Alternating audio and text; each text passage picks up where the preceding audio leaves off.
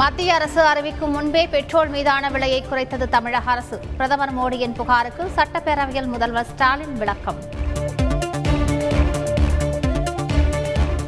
கடந்த ஏழு ஆண்டுகளில் பெட்ரோல் மீதான வரியை இருநூறு சதவீதம் உயர்த்தியது மத்திய அரசு. கூட்டாட்சி தத்துவத்திற்கு எதிராக மத்திய அரசு செயல்படுவதாகவும் நிதியமைச்சர் பழனிவேல் தியாகராஜன் குற்றச்சாட்டு. கடந்த ஆட்சியில் சரியாக பராமரிக்காத காரணத்தால் நரம்பியல் கட்டடத்தில் தீ விபத்து. சட்டப்பேரவையில் மக்கள் நல்வாழ்வுத்துறை அமைச்சர் மா சுப்பிரமணியன் குற்றச்சாட்டு.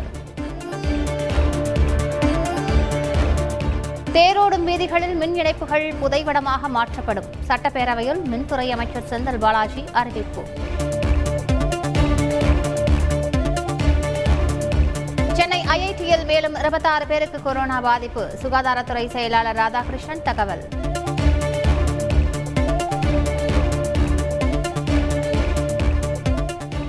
தூத்துக்குடி அனல்மின் நிலையத்தில் நான்கு அலகுகளில் மின் உற்பத்தி நிறுத்தம். நிலக்கரி தட்டுப்பாடு காரணமாக பாதிப்பு என தகவல்.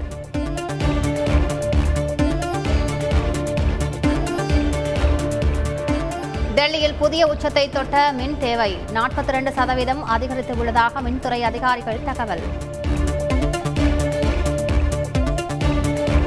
எல்லாவற்றிற்கும் மாநில அரசுகள் மீது பழி போடுகிறார் பிரதமர் மோடி. தனது பொறுப்புகளை பிரதமர் கைவிட்டு விட்டதாகவும் ராகுல் காந்தி குற்றச்சாட்டு. உழவர் நலத்துறை சார்பில் புதிய கல்லூரிகள் மற்றும் வேளாண் ஆராய்ச்சி மையங்கள். காணொலி காட்சி மூலம் தொடங்கி வைத்தார் முதலமைச்சர் ஸ்டாலின். கொடநாடு வழக்கை விசாரித்து வந்த குன்னூர் டிஎஸ்பி பணியிட மாற்றம். தேனி மாவட்டத்திற்கு மாற்றம் செய்து டிஜிபி உத்தரவு.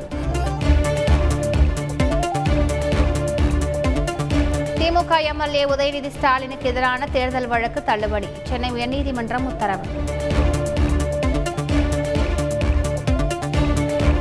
இலங்கையிலிருந்து மேலும் இரண்டு தமிழர்கள் ராமேஸ்வரம் வருகை. கடும் பொருளாதார நெருக்கடி சூழ்நிலையில் தமிழகம் நோக்கி வரும் அகதிகள்.